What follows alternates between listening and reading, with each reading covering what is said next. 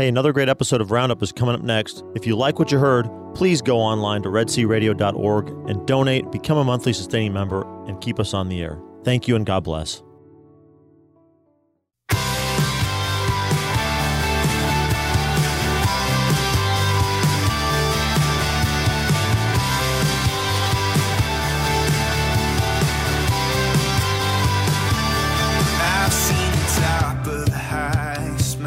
Well, good morning and welcome to Red Sea Roundup.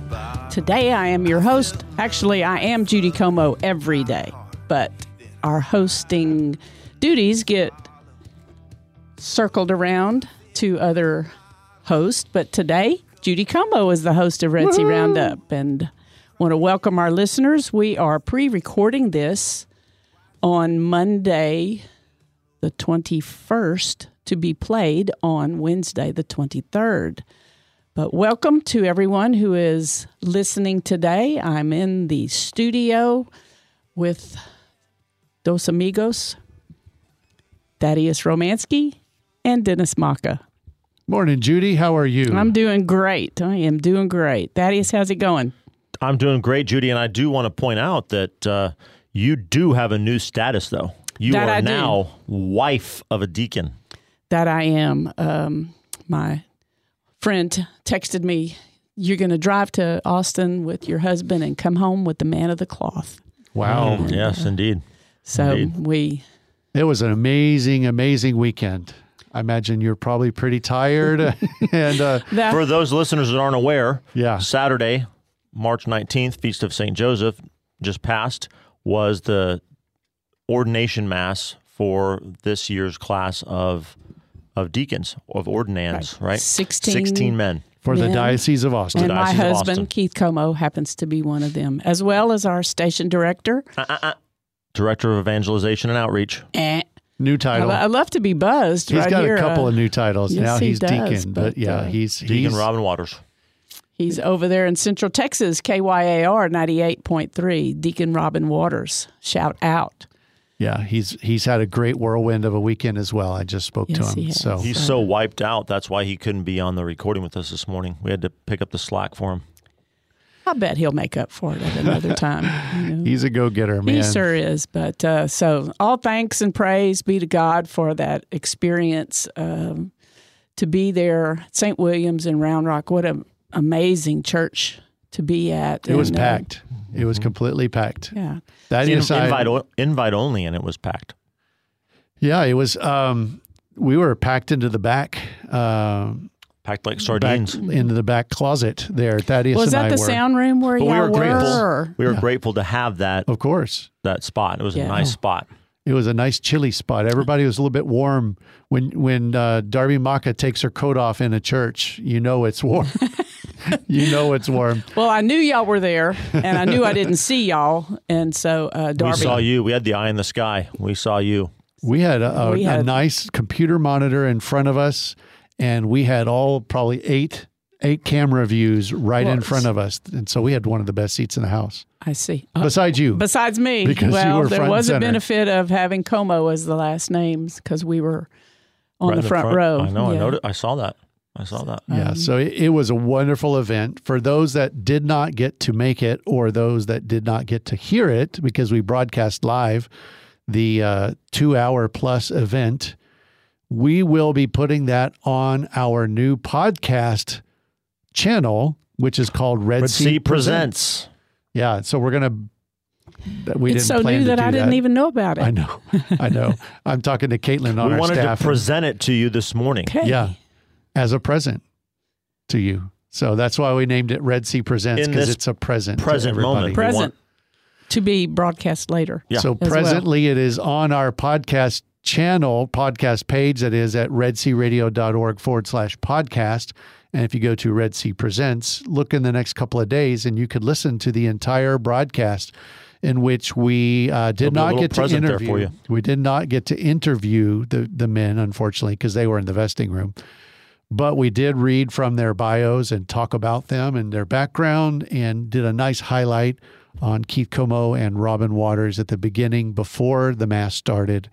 And uh, it was just a wonderful, wonderful liturgy. Well, so many things about it, about going to an ordination, for me was just so affirming of our universal Catholic faith and how um, Absolutely. we have a 200, 2,000 year tradition of, um, well, the Mass itself has not been like it is right now for 2,000 years, but we have Bishop Joe Vasquez, who was ordained by a bishop, who was ordained by a bishop, and Yeah. all the way back to St. Peter, and you experience the laying on of hands, which is so biblical, and the um, the men at one point right before they are ordained prostrate themselves Mm-hmm. in uh, obedience, and uh, the many many biblical um, references to to that very powerful, very Yeah. powerful. To just see it's so affirming in our faith that our faith is alive and growing, Mm-hmm. and it's just a blessing and thrilling to be a part of it. Speaking about the mass, that was a really beautiful, really beautifully done liturgy. I thought it was very, um, very, very much in keeping to the rubrics of the mass, and it was a, a beautiful expression of, um, you know, the use of Latin, the use of you had the organ, you had beautiful choral music. Um, it was Wow! Instrumental. It was- prior yeah. to mass, we were out in the the opening vestibule Okay. Yes. uh, of the narthex Yeah. of the church. Yes. Um, I thought, is that live or is it uh, a recording? Yeah, but the no. Mm-hmm. timpanis and it, it was very yeah. Yeah. outstanding. So It was beautiful. props to the worship office over in, Yes, in yes, our indeed. diocese. Many, um, lots of workings going on there. Yeah, it, it was just an honor to be able to broadcast it, and it, we did it without a hitch, and it, it went off very nicely. They had a, a great audio setup for us, so yeah, thanks to St. Well, William. I mean, I, I think I had a hitch in my giddy up a little few times. that he during the was broadcast. that he is yeah. If he made a few mistakes, folks, it it just basically he just needs to get over that because I do that on a, a regular basis. Just if he makes one mistake once, you know, welcome to the club, buddy. He's, so, He's, yeah, he, he's flagellating himself here. Yeah. No, he did Speaking great. mentioning Lent, before we move much further into that, I want to tell our listeners that uh, the inter- interview part of uh, Oh, the yeah. better part of Red Sea Roundup today will be a wonderful conversation with our Vicar General, Father James Misko.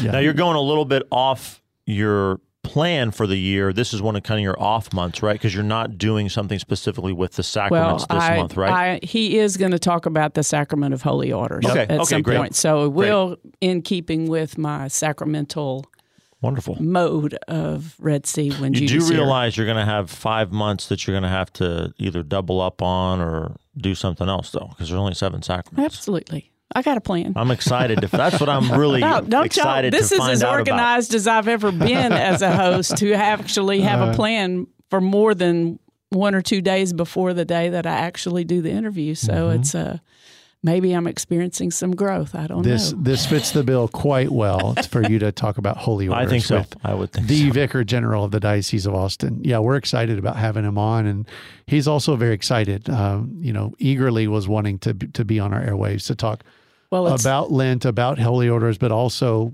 what his vocation story as well. So absolutely. And as a host, it's wonderful when someone says, "Hey, I would sure would like to be Yeah. on the radio." And so, uh, especially him, he's a great, great speaker and a great homilist. And, uh, wonderful priest. So stick with us through the break in a little while, and we'll uh, listen to some wisdom by Father James. Well, speaking of wisdom, we had the wisdom of Thaddeus Romansky over here th- with a microphone, man on the street after the ordination was able to go up and catch a few interviews. We got some station IDs from the du- new deacons, of course, and the Maka family got some just incredible graces through blessings from both Keith, Deacon Keith and Deacon Robin after uh, they were ordained. But uh, we uh, had a. Do you want to intro one or two of the uh, the interviews that you got?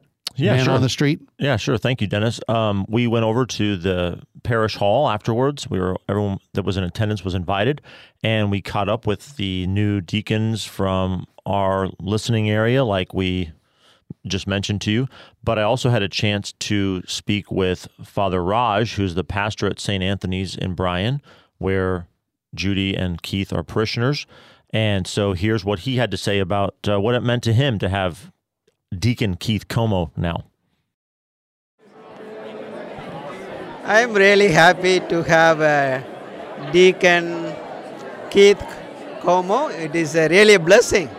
So I could see the blessing of God through him. Yes. So I not only blessing for me, it is also blessing for Saint Anthony. So praise the Lord. And are you going to put him to work right away?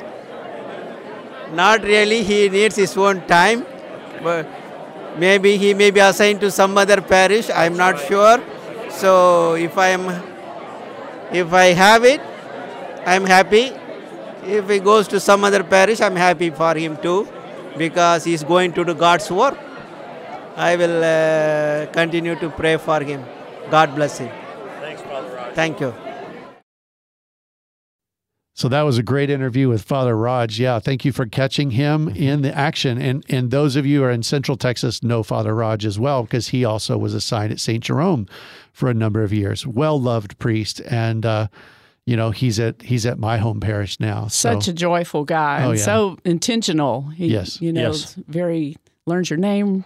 Mm-hmm. He works really hard at that. He's Yep. a- And uh, then I I moved a little bit through the crowd some more. which Snake- wasn't an easy task. No, there was a there was a good, nice sized crowd there, uh, and then I was able to get over and get that station ID from Deacon Como, and then I pinched him afterwards for his own reactions, thoughts to the ordination, and here's what he had to say.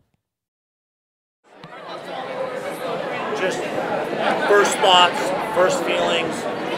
What was your favorite part of the mass? Anything? laying prostrate, just letting go of who I was and taking in Christ completely. The love that He has for me and the love that He wants me to bring to everybody. God loves us all and wants us all to be His family. Amen. Thank you. Thank you. All right. And uh, finally, you know, didn't want to leave Robin Waters out of the equation. And so I was able to catch up to him right before he was trying to put, I think, some food in his stomach or take a drink of water. I don't remember which. or take a breath, maybe. Um, yeah. But I, I asked him for the station ID, and which he dutifully did. And then we got these reflections from him. I think lying prostrate was one of the most touching moments, but to be honest, uh, when I was able to elevate the cup as the deacon of the altar, but the most touching for me personally was whenever, whenever uh, after communion I reposed the Eucharist and I placed Jesus in the tabernacle and then knelt before him. I, I could just feel his presence all around me at that time. That was that was the strongest for me. Thank you for sharing that with us, Robin. All right. Well, thanks be to God. Yeah, it, it was great to, to hear from them and to see them with just such joy in their face. well, Judy, uh, you know. and knowing full firsthand. uh, that the, our formator said, when the mass is over, you guys stick together and go straight to the vesting room. People are going to try to be the first one to get a blessing or try to talk to you and share Yeah. their uh, emotion of the day, but remain focused and to where get all the way over there and get in the room, and then it's Then it's kind of scattered. free There's- for all. Yeah. I mean, the the church held fifteen hundred people. Yeah. and a good portion of them came on came on over for the reception. So, Mm-hmm. uh, just the overwhelming. I, I, it's just difficult to put it into words as to how we were feeling in the room, and you know, we had our kids and siblings there, and it was uh, definitely filled with joy. Yeah, it was nice. very much so. Well, we were honored to be there for you guys to commemorate it, to um, memorialize it, you might say. Now you've got a permanent record of that day, at least in audio form.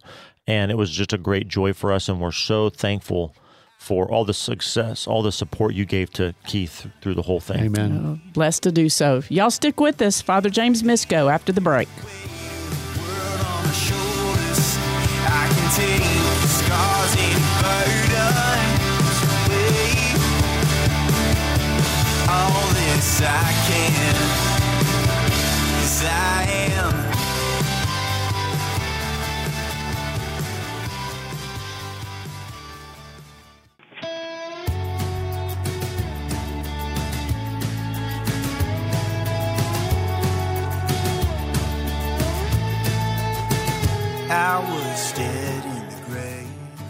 Welcome back to Red Sea Roundup. If you're just joining us, number one, this is a pre recorded interview uh, one day ahead of time. And my guest today is the Vicar General of the Austin Diocese, Father James Misko. Good morning, Father.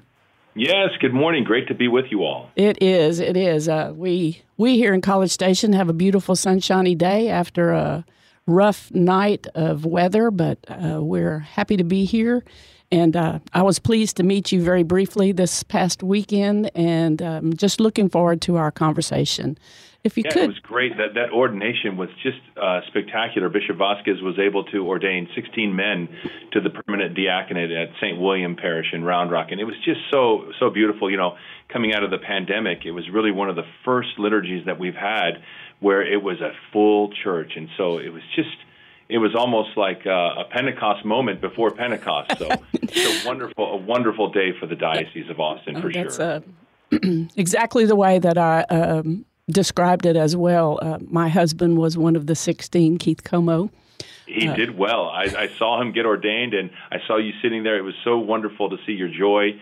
And uh, of course, Bishop Vasquez is always overjoyed to be able to ordain men to the to the diaconate. So it was just a great day. It was. Um, Father, I started the year off with um, hosting a show once a month and representing the sacraments. And so as we move into our interview, reflecting on to the sacrament of holy orders that we just experienced, um, any way that you choose to do that, introduce yourself, tell us what a vicar general is, and then a brief little teaching of the sacrament of holy orders. Yeah, absolutely, of course. Well, um, I'm the vicar general for the diocese. I also serve as the moderator of the curia. Those are fancy words for uh, just day-to-day operational uh, activity, uh, operational ministry that takes place. So the vicar general is the person who assists the bishop in the governance of the diocese. And so that means that as the bishop uh, governs the 123 parishes plus our 21 schools, and our other organizations, so from time to time, there are things that have to do with policy and protocol and, and even legal documents that uh, need to be uh, addressed and taken care of. And so I assist him in those things. So, for example, when a parish wants to buy a new piece of property, for example, uh, the bishop may not have the opportunity to sign that contract, so I would sign my name uh, vicariously through him. That's where the word vicar comes from, is that my ministry is vicarious through the bishop's ministry. Uh, and so I do that in legal matters, I do that in uh, past, uh, or governing matters, I do that in uh, matters of policy for the diocese. Uh, I, I do all of those things uh, vicariously through him or kind of on his behalf. So that's the vicar general's role. Uh, the moderator of the curia's role is kind of a fancy uh, word for a couple of fancy words for uh, chief operations officer. That's kind of what the moderator of the curia is. The curia is the gathering of associates around a bishop that help him to run the diocese. And so here at the Diocese of Austin, we have 93 employees that work here at the Pastoral Center. Uh, and we have, of course, Cedar Break Retreat Center, and then all of the employees that work for Catholic Charities of Central Texas. And in fact, there's an office there in Bryan. And so my role is to help the bishop to operate those uh, day in and day out ministries. And I do that as the moderator of the Curia. So, kind of like the general manager or chief operations officer for the diocese. Yes, sir. Um, do we always have a vicar general, or is it a need? No, yeah, uh, every diocese has a Has vicar one. general. In fact, many religious communities have vicars general for their religious communities. And basically, it's just someone who has general uh, governing authority as given by the bishop over the things that the bishop has governing authority over. That's why the term general is used. Vicar can be used, by the way, for even an associate pastor at a parish. You might have heard the term parochial vicar. Yes, sir. What that what that means is that he has vicar his ministry is vicarious through the pastor. So a parochial vicar is not like a freelance guy who just goes around and works from parish to parish. No, no, he's actually at the parish and his ministry flows from the pastor. He is vicarious to the pastor, and that's what the word parochial vicar stands for. So yeah, so every diocese has a vicar general. I see. And a parochial vicar is e- has- equal he's sort of to a associate pastor or That's correct. They're the same thing. They're the same thing. okay. And there are, all these roles are appointed That's by, correct. by the bishop. that is correct. Okay, very good. Well, that that answers some of my questions that I had. Um, like I like to have things uh, when someone's asked me a question, I want to be able to answer it. So, Absolutely, absolutely. uh, in keeping with my sacramental shows, let's talk just a little bit uh, about the sacrament of holy orders. Yeah, of course. Uh, you know, and this is, comes from Christ in the the scriptures that, um, in fact, the first uh, group of clerics were actually not priests. They were not the presbyters. They were the deacons. And we know that beautiful story where they select seven men of good uh, reputation to be able to assist the the local bishop in his ministry. So the ordination of a man to the diaconate actually carries with it, all the way back from uh, early Christian times, three munera. A munera is a, a Latin word for ministry. So there's three ministries that the deacons have. The first one is to proclaim the gospel. That's why the deacons always read the gospel at Mass. The second one is to assist at the liturgy. That's why he's at the altar. And then the third one is to be a custodian of the Eucharist for the poor. And so uh, those three ministries are actually the three official ministries of being ordained a deacon. That he is ordained to proclaim the word of God. He is ordained to assist the bishop at the altar in liturgy, the Mass, and he is ordained to be a custodian of the Eucharist to ensure that the widows and the orphan and those who are homebound have the things that they need, first and foremost, the Eucharist, and then other things that they need uh, because they might be living in a, a place of poverty. And so those are the three munera of a deacon. A priest, a man who's ordained to the priesthood, also has three munera, and that is the munera of teaching, sanctifying, and leading. So, a priest, your pastor in your parish, your parochial vicar, they are imbued through the grace of the sacrament to teach. And how do they teach? Well, they teach in homilies, they teach sometimes in RCIA, they teach sometimes in the bulletin when they write weekly uh, bulletin inserts. Um, they teach when they're uh, giving counseling to people. Uh, the priest also um, sanctifies. Well, how does he sanctify?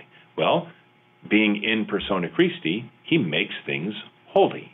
So, the bread and the wine through Christ in the body of the priest is made holy. So, his ministry, his ordination character is to sanctify things. This is why you always ask the priest to bless things. And then finally, lead. Each priest is actually ordained to lead. He's not ordained to go to a parish and do all of the ministry himself. He is ordained to go to the parish and to lead others, both others who are ordained, the priests and the deacons, but also all of the lay faithful who have been baptized into the universal priesthood of all believers to fulfill their baptismal promise of going out and making disciples of all nations. So the priest, your pastor, his one of his munera is to lead the local parish in bringing about Christ's kingdom in that local parish. So the the deacons and the priests they work together under a bishop. Interestingly enough, the deacons are actually officially the assistants to the bishop. They assist the bishop in his ministry. The priests represent the bishop because the bishop can't be in 123 parishes at the same time. If you go back to the early church, there may only be one church in every region, and that would be the bishop. And that's why deacons were the first to be ordained. But then as the church began to grow, they knew that they couldn't have a bishop be in four or five places at the same time. And that's when the presbyters were established, or the priests, to be able to go out and to represent the bishop at that particular parish. And at that That's not- time, uh, sorry to interrupt you. Um, the Yeah, what did the the weekly worship? What what did it look like if we didn't have the presbyters at that time? It would have been the bishop. The bishop would have been like if you go back to Rome. I don't know if you've ever traveled to Rome. yes, sir, I have. Uh, but uh, if you go to the Church of San Clemente, which is right by the Colosseum in Rome, Mm-hmm. that is the actual home of Pope Clement, who was the fourth pope. And if you go into that church, you enter from street level into, I think it's about um, a 10th century church, maybe an 11th century church. And then if you go down the stairs into the level just below the main floor, you go into the Byzantine era church, which would be from the 5th or the 6th century. And then you can go even below that to the first century church, which was actually Clement's house where he lived. And that was where the early Christian community worshiped uh, around that bishop in Rome, who was Clement. And that's where the church San Clemente comes from. That's Italian for Saint Clement. And so if you go back to the early church, what would happen would be there would be people who couldn't come to Holy Communion. Maybe they were homebound, or maybe they, they were somehow uh, not able to make it for one reason or another. The deacons would hold back some of the communion, and then they would take that communion to those who could not be at the celebration of the Eucharist. Let's see. And that's why today, that's why today deacons, one of their munera is to be a custodian of the Eucharist, to protect the Eucharist and to take it to those who are most in need. And so, um, while deacons do many, many other things, sometimes they help with RCIA. Sometimes they they certainly do baptisms on Saturday mornings at many parishes. They can do graveside services and they can do funerals and weddings outside of mass. Um, sometimes they help um, people go through very difficult situations by accompanying them on an annulment process. They do many, many other things, which is good. But really, the most important things they do is preach the, uh, is proclaim the gospel, uh, serve at the altar, and care for the Eucharist, bringing it to those in need. So a deacon, if he wanted to really embrace his most official uh, capacity as an ordained man, he would pre- proclaim the gospel at Mass, he would serve at the altar, and then he would take communion to someone who was in need of communion. That would be the most authentic, fundamental role of the deacon, among many other important things that he does. Awesome. That is very fascinating. Um, so, as you described holy orders as the deacon and the priest, uh, can you share your call to the priesthood and how, Yeah. how that played out? Sure. Well, when I was a, a, a kid, my family grew up in California, and uh, I actually had a great uncle who was a priest, a Jesuit priest, and he was in the western province of the Jesuits, and it was my grandmother's brother. And uh, he served at Gonzaga University, Santa Clara University, Loyola Marymount University, and in a number of other capacities throughout his life. And so when I was a kid, uh, Father John was always there. He came for Christmas and for Easter. In fact, he would come and visit my family from time to time. And uh, he was very, very involved in the family. So for me, growing up, uh, being a priest was just a very natural thing for a young Catholic man to think about. The other thing I was thinking about the other day was uh, I was at Project uh, Andrew with uh, Father Greg Gerhardt, our vocations director, and I was talking to some guys and and kind of talking about the great influences that I had throughout my my youth. Uh, and really, my dad, my own father, was a great influence because um, he really, really appreciated priests. I could remember as a young man, the my dad was a knight of Columbus and very involved in the parish. I mean, there were many years where he was in charge of the parish fiesta, you know, the the, the parish festival that we had, and so he was always very engaged in helping the pastor run the parish. And really, quite frankly, became friends with the, the priests. They would go to lunch and hang out. They were just very, very good friends. So for me, there was always a very high level of respect for priests that came from my parents, my mom and dad. And when I think about uh, young men today and families, this would be something that would be really important for our listeners to really embrace is this idea that um, young men, they can see how people um, appreciate their priests. And they can also see how sometimes people are not very appreciative of their priests and they get frustrated or maybe even uh, treat their priests maybe um, in a negative way. And that would, and when that happens, that young man sees that and he says possibly to Hmm. himself, wow, I don't ever want that to happen to me, so I'm not going to consider being a priest. But if he sees parents and, and, and adults who really have a high regard for their priests and show a great deal of care for them, uh, then he might say to himself, you know, that seems like that would be a wonderful life. And that's what it was for me. I always just thought to myself, that would be a wonderful life. Um, now, when I graduated from St. Edward's University here in Austin, um, I had already been thinking about being a priest since I was in high school, uh, but I happened to be waiting tables at a restaurant called Macaroni Grill, and um, I was 23 at the time, and they offered me a job as a manager. And so I thought to myself, well, you know what? I know that I can go to seminary in a couple of years. This might be good experience for me. So I decided to spend a couple of years doing that.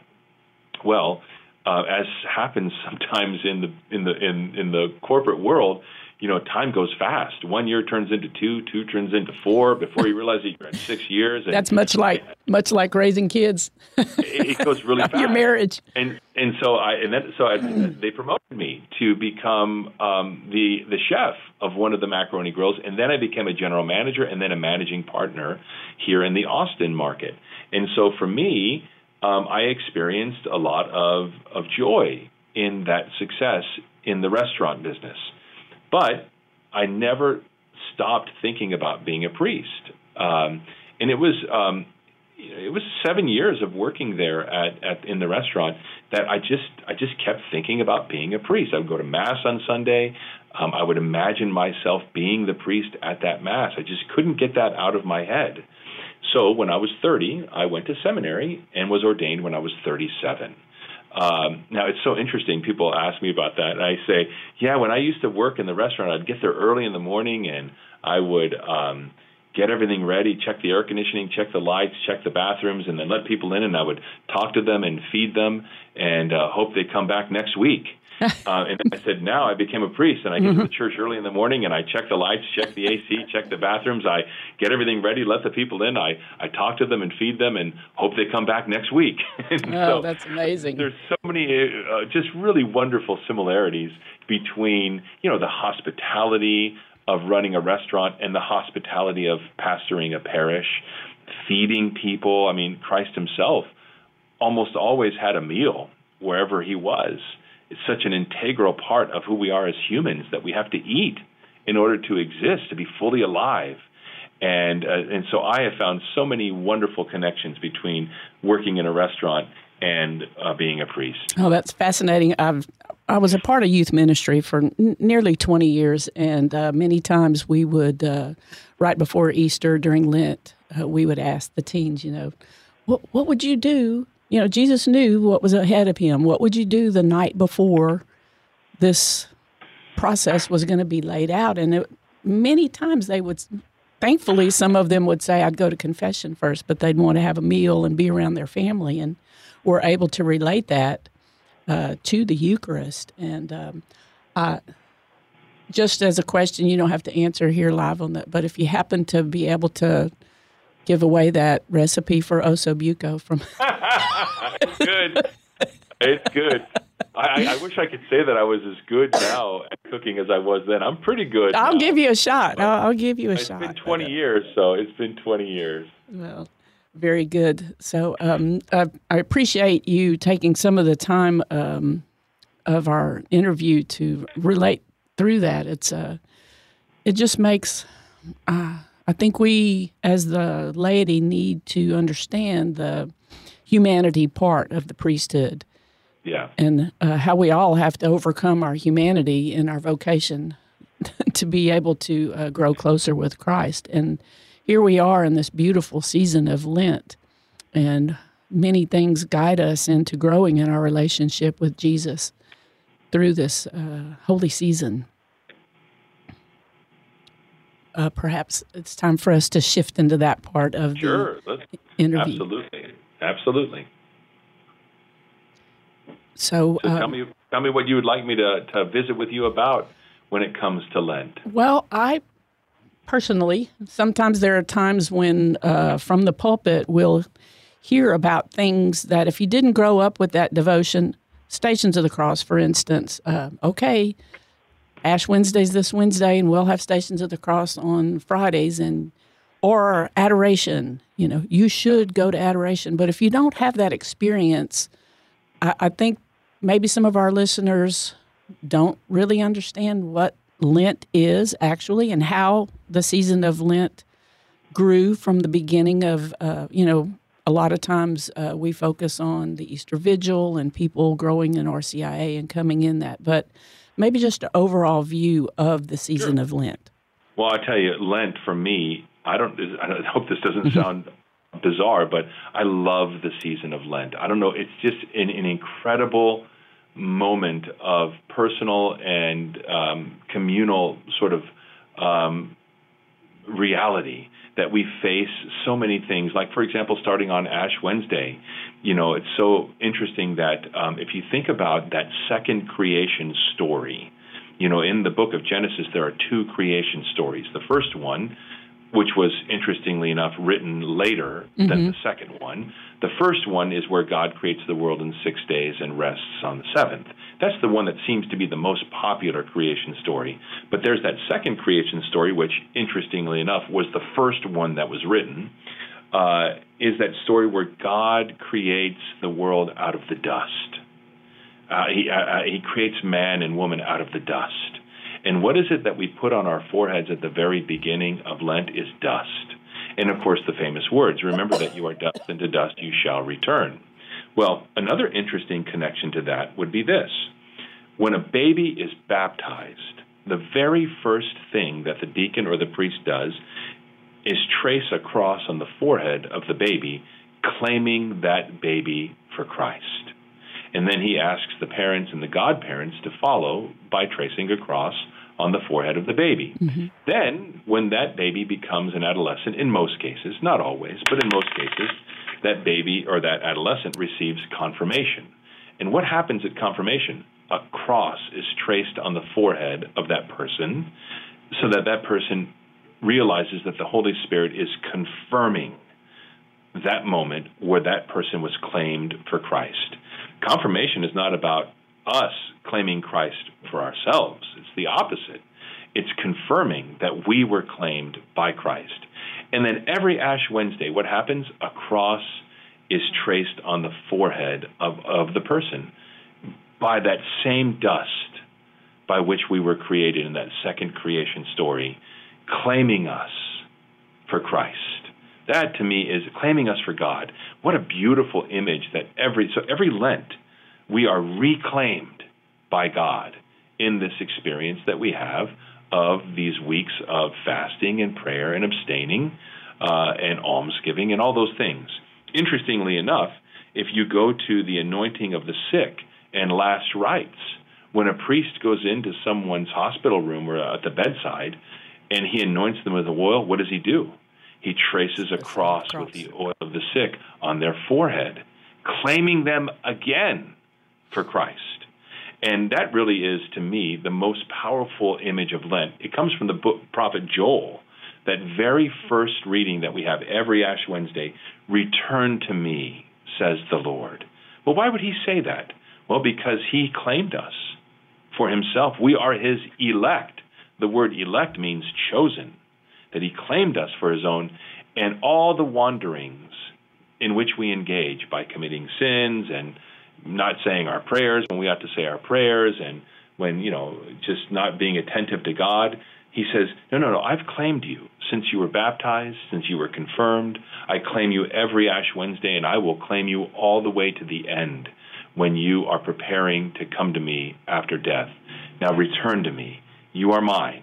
This, I think, is a very, very powerful image of Lent. I don't know, does that resonate with you at all? Oh, yes, absolutely. And when you were saying that, uh, beginning with Ash Wednesday, um, I'm sure many people have had conversations or observations of the many people that flock to Ash Wednesday service to get those ashes. And it's easy to um, maybe have thoughts that aren't as generous as they could be.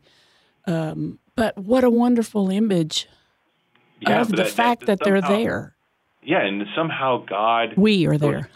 God goes back to that beginning when He created us out of the dust, and He He. So in other words, when we are when ashes are imposed on our foreheads, it's as if God is recalling Himself that moment when He created us out of the dust. It's just an incredible image. I mean, there's so many other images. You know, another one I think is so powerful is the desert. Pope Benedict has an incredible re- reflection on the image of the desert in Lent. He says that um, the desert, at first, seems to be a place of deprivation, a place where there's nothing, a place of nothingness. And so it is our natural inclination to shy away from the desert, to say, oh no, there's no water there. There's no air conditioning there. There's no um, civilization there because it's the desert. But Pope Benedict says, in fact, the more you think about it, the opposite comes true. That the desert is not a place of nothing. The desert is actually the place of the infinite. Because in the desert, think about going out into West Texas, out on I 10, you can see what seems like forever. Um, Father Ron Rolheiser, a priest in San Antonio who has a lot of beautiful spiritual books, he talks about the infinite horizon. That somehow when we're in the desert, we are pulled into the infinite horizon. So Pope Benedict says because the desert has nothing, because it's so vast, because it's so wide open, it automatically pulls us into the infiniteness of God. In the city, inside our own neighborhoods, there are many, many things that we can hide behind. We hide behind buildings. We hide uh, from God inside buildings. Things get in the way. Um, our agendas get in the way.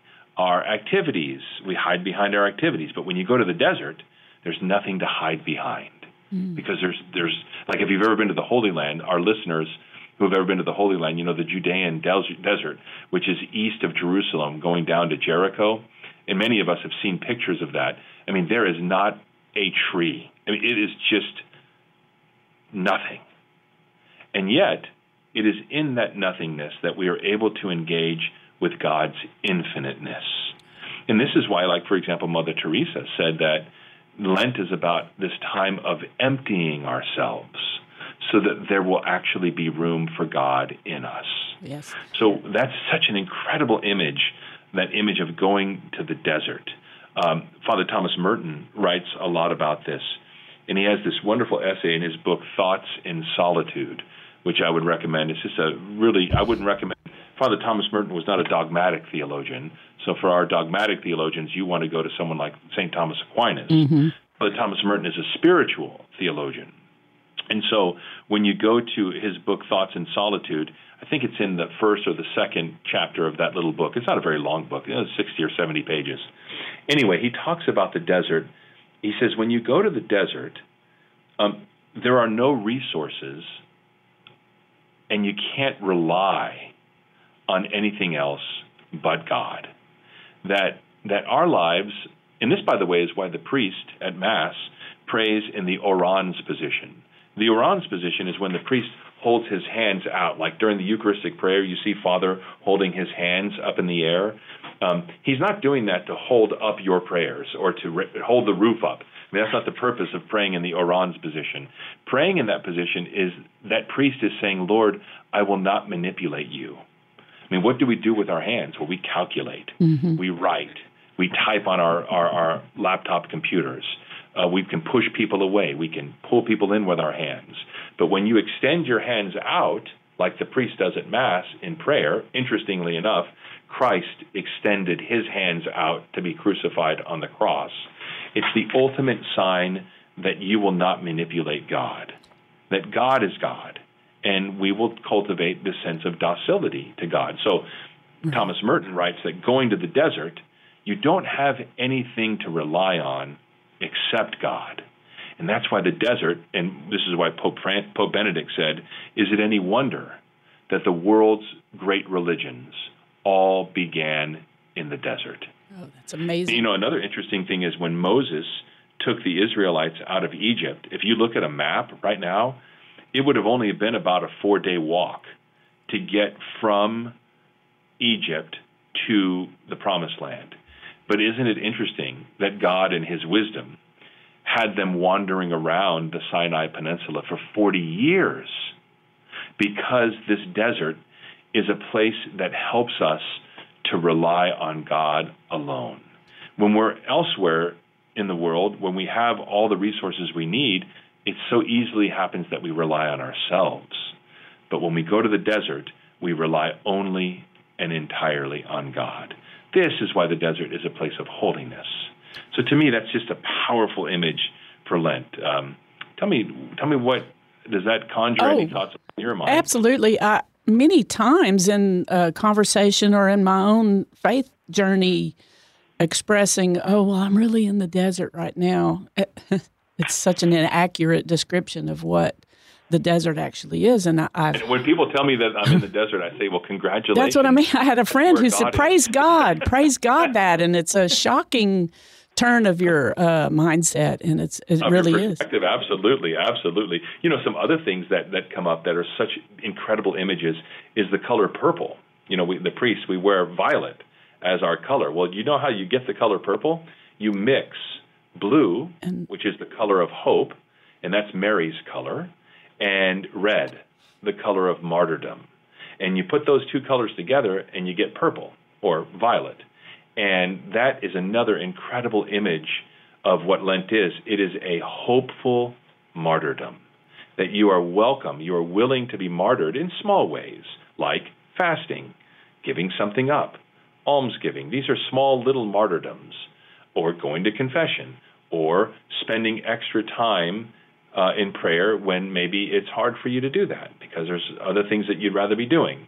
These little martyrdoms are bolstered by the hope that at the resurrection, God will allow us to leave our burial cloths behind. What are our burial cloths? Our sins, our bad habits, our willfulness, um, our unwillingness to uh, reconcile with someone that we've had a rift with, all these things. And what do they do? Just like Christ's dead body, they bind us, they tie us up, and they they they they cause us to not be able to be free to go out and be who God created us to be. So the martyrdom of Lent is that we allow ourselves to be bound tight by those burial cloths. But the hope of Lent is that those burial cloths, like Christ's, will be left behind in the tomb on Easter Sunday, where we will emerge free and as God once envisioned us when he thought of us for the first time. I mean, this is this is an incredible image, isn't it? Yes, it is, and I too um, have grown fo- very fond of the season of Lent and look forward to it. And it's almost, I guess, perhaps you could elaborate on the fact that just because Easter Sunday happens, we it shouldn't end. Lent should our Lent should continue on and on and on, leading us. It's not leading us closer to loving Jesus, then it really is just a act of will. Well, it's so you know, it's so interesting that um, from time to time I help Bishop Vasquez when he can't be in two places at once. Um, I help him by uh, presiding at some confirmations around the diocese. Uh, and so, one of the things that I often say to the people being confirmed is that um, God's desire is to live in us. His desire is not just to simply be near us, He actually wants to live our lives with us. And so um, it's interesting that in Spanish, uh, the prayer that is prayed at the confirmation liturgy um, is a translation of the prayer that we pray in English, which talks about uh, asking the Holy Spirit to come and dwell within us. Well, there's not an exact translation into Spanish of the word dwell, and so the verb in Spanish is habitar, H A B I T A R. That it, we're asking God to, in a sense, habitate Habitate. inside of us. And it's so interesting because when you talk about having, you know, a constant sort of um, emptying, well, as Mother Teresa said, we empty ourselves not so that we'll be miserable, not because God doesn't want us to be happy. We empty ourselves because God wants to habitate in us. And if there's no room for Him, this is going to be a problem. So, our entire life, in fact, is a Lenten experience of emptying ourselves for the express purpose that God will fill us with His presence. So, in fact, one could argue that life itself is a long Lent. Yes, sir. Well, uh, we have about five minutes left, Father James, and I was wondering if we could transition into um, an explanation of Holy Week or a, a, little teaching, walk us through yeah, absolutely. Uh, the Triduum. Yeah, so, and yeah, so I, first of all, it's the most sacred week of the year. The Triduum is actually one long liturgy. It starts, of course, with the Mass of the Lord's Supper on Thursday evening, uh, Holy Thursday, what used to be called Maundy Thursday. Um, that comes from the Latin word mandatum. And so that's the mandate that Christ gives that night at the Last Supper that he says, you must, if I'm going to wash your feet, you must go and wash the feet of others. So that's how the word Maundy Thursday came to be. It comes from the word mandatum, um, we now call Holy uh, Maundy Thursday Holy Thursday, and of course it's the celebration of the institution of the Eucharist, and it's the call to go and to do as Jesus did to the apostles and wash each other's feet. One uh, one of the things that I like to do when I'm preaching on Holy Thursday is to um, to tell the people when you get home tonight, families, husbands and wives, friends, when you get home tonight, you should have a foot washing at home. That Christ has just washed these 12 people's feet here at this Mass, but the mandate is that you go and wash people's feet. So why not do it tonight? Go right home, moms and dads and grandparents and grandchildren, husbands and wives, and even friends. If you're a single person and you don't have you live by yourself, get together and wash each other's feet. It's a powerful, powerful experience to accept Christ's mandate on Holy Thursday. Then, of course, you may or may not know or remember that there's no final blessing at the end of Holy Thursday. We simply go into the reposition of the Blessed Sacrament to the altar of repose. And then on Good Friday, when we come, it's the only day of the church year where there's no Mass that is celebrated. It's the liturgy of the veneration of the cross and the proclamation of the Lord's Passion. And so it's interesting that when you get to church, the priest and the deacon and his altar servers they come in in silence, and there's no sign of the cross that starts that liturgy. And then we go through the whole liturgy, and at the end, there's no sign of the cross at the end of the liturgy. And then when we go to the beginning of the Easter Vigil, the great Easter Vigil on Holy Saturday night, it doesn't begin with the sign of the cross because it's just the extension of that same liturgy. So Holy Thursday, Good Friday, and Holy Saturday are really one long liturgy. Now, there's no law that says that someone has to go to all three of those. If you can, and if your if your schedule allows you to do this, the best way to do that is to go to all three of them. Um, otherwise, you're just kind of having a piece of one and a piece of the other. Um, specifically on Good Friday, maybe a thought that I might offer to you all to think about is the notion of the cross, the crucifix. If you think about this, it's one of the ugliest things that could have ever happened. Crucifixion, one of the ugliest things. A person is literally nailed to a cross. And in Golgotha, at that time, would have been uh, just outside the city gates on the west side of the old city of Jerusalem, and it would have probably had 20 or 30 crosses that were, you know, bored into the stone of this old quarry. And the person being crucified would have carried this crossbeam on their shoulder, not the cross as we know it, and then they would have sort of hoisted the person up over this beam that was already bored into this stone pavement, this stone ground. Uh, and then they would be just left there uh, to for days and the Romans did that uh, to terrorize the Jewish people so that they wouldn't revolt. So if you think about it, it's a very, very, very ugly thing. And yet, what there's 1.5 billion Catholics on the planet, Christians on the planet, and if you think about your own life, you probably have 10 crucifixes, maybe more, Yes. on your walls at home, crucifixes that you wear as jewelry. Um, so if we do the math, there's probably 15 billion crucifixes on this planet at any given time. Now, what's most interesting is that when I see crucifixes, like my one of my favorites is the San Damiano cross from Assisi, Italy. Um, how many times do we go in front of a crucifix and say to someone, "Wow, what a beautiful crucifix! Look how beautiful that crucifix is." We have one here in the chapel at the diocese that was a it's a cast of the sculptor uh, Umlauf, who was a professor at the University of Texas. Some of you may know the Umlauf Sculpture Garden here in Austin. Well, it's just this most incredibly beautiful crucifix. And when I walk by it, I always say, that is so beautiful. Well, that goes back to this idea of hopeful martyrdom. That on Good Friday, isn't it interesting that something so ugly has become something so beautiful? Yes, Father. it actually becomes art that people and isn't it interesting that a, that a day that was so bad actually is now known as good, Good Fri- Friday. Amazing. Amen. So Well, Father, me- Father, we're going to have to. Uh, the, we we reaching the the end of the show, and so Man, I was wondering if so you nice. could. I could talk for days. Thank you for letting me visit with you. Well, the, speaking of the cross and the crucifix, I was wondering if you could leave us with the sign of the cross uh, with your own uh, priestly blessing. Of course. In the name of the Father, and of the Son, and of the Holy Spirit. Heavenly Father, I ask your blessing now upon Red Sea Radio and all of its listeners. Infuse them with your grace, Lord, so that they will have a fruitful and a holy Lent. And I bless them in the name of the Father, and of the Son, and of the Holy Spirit. Amen. Amen. Thank you, Father. Uh, hope we have another opportunity to revisit an interview. Uh, just fascinating. We appreciate your time. Thank you, You so bet. much. God bless you all, and please pray for your priests. Amen.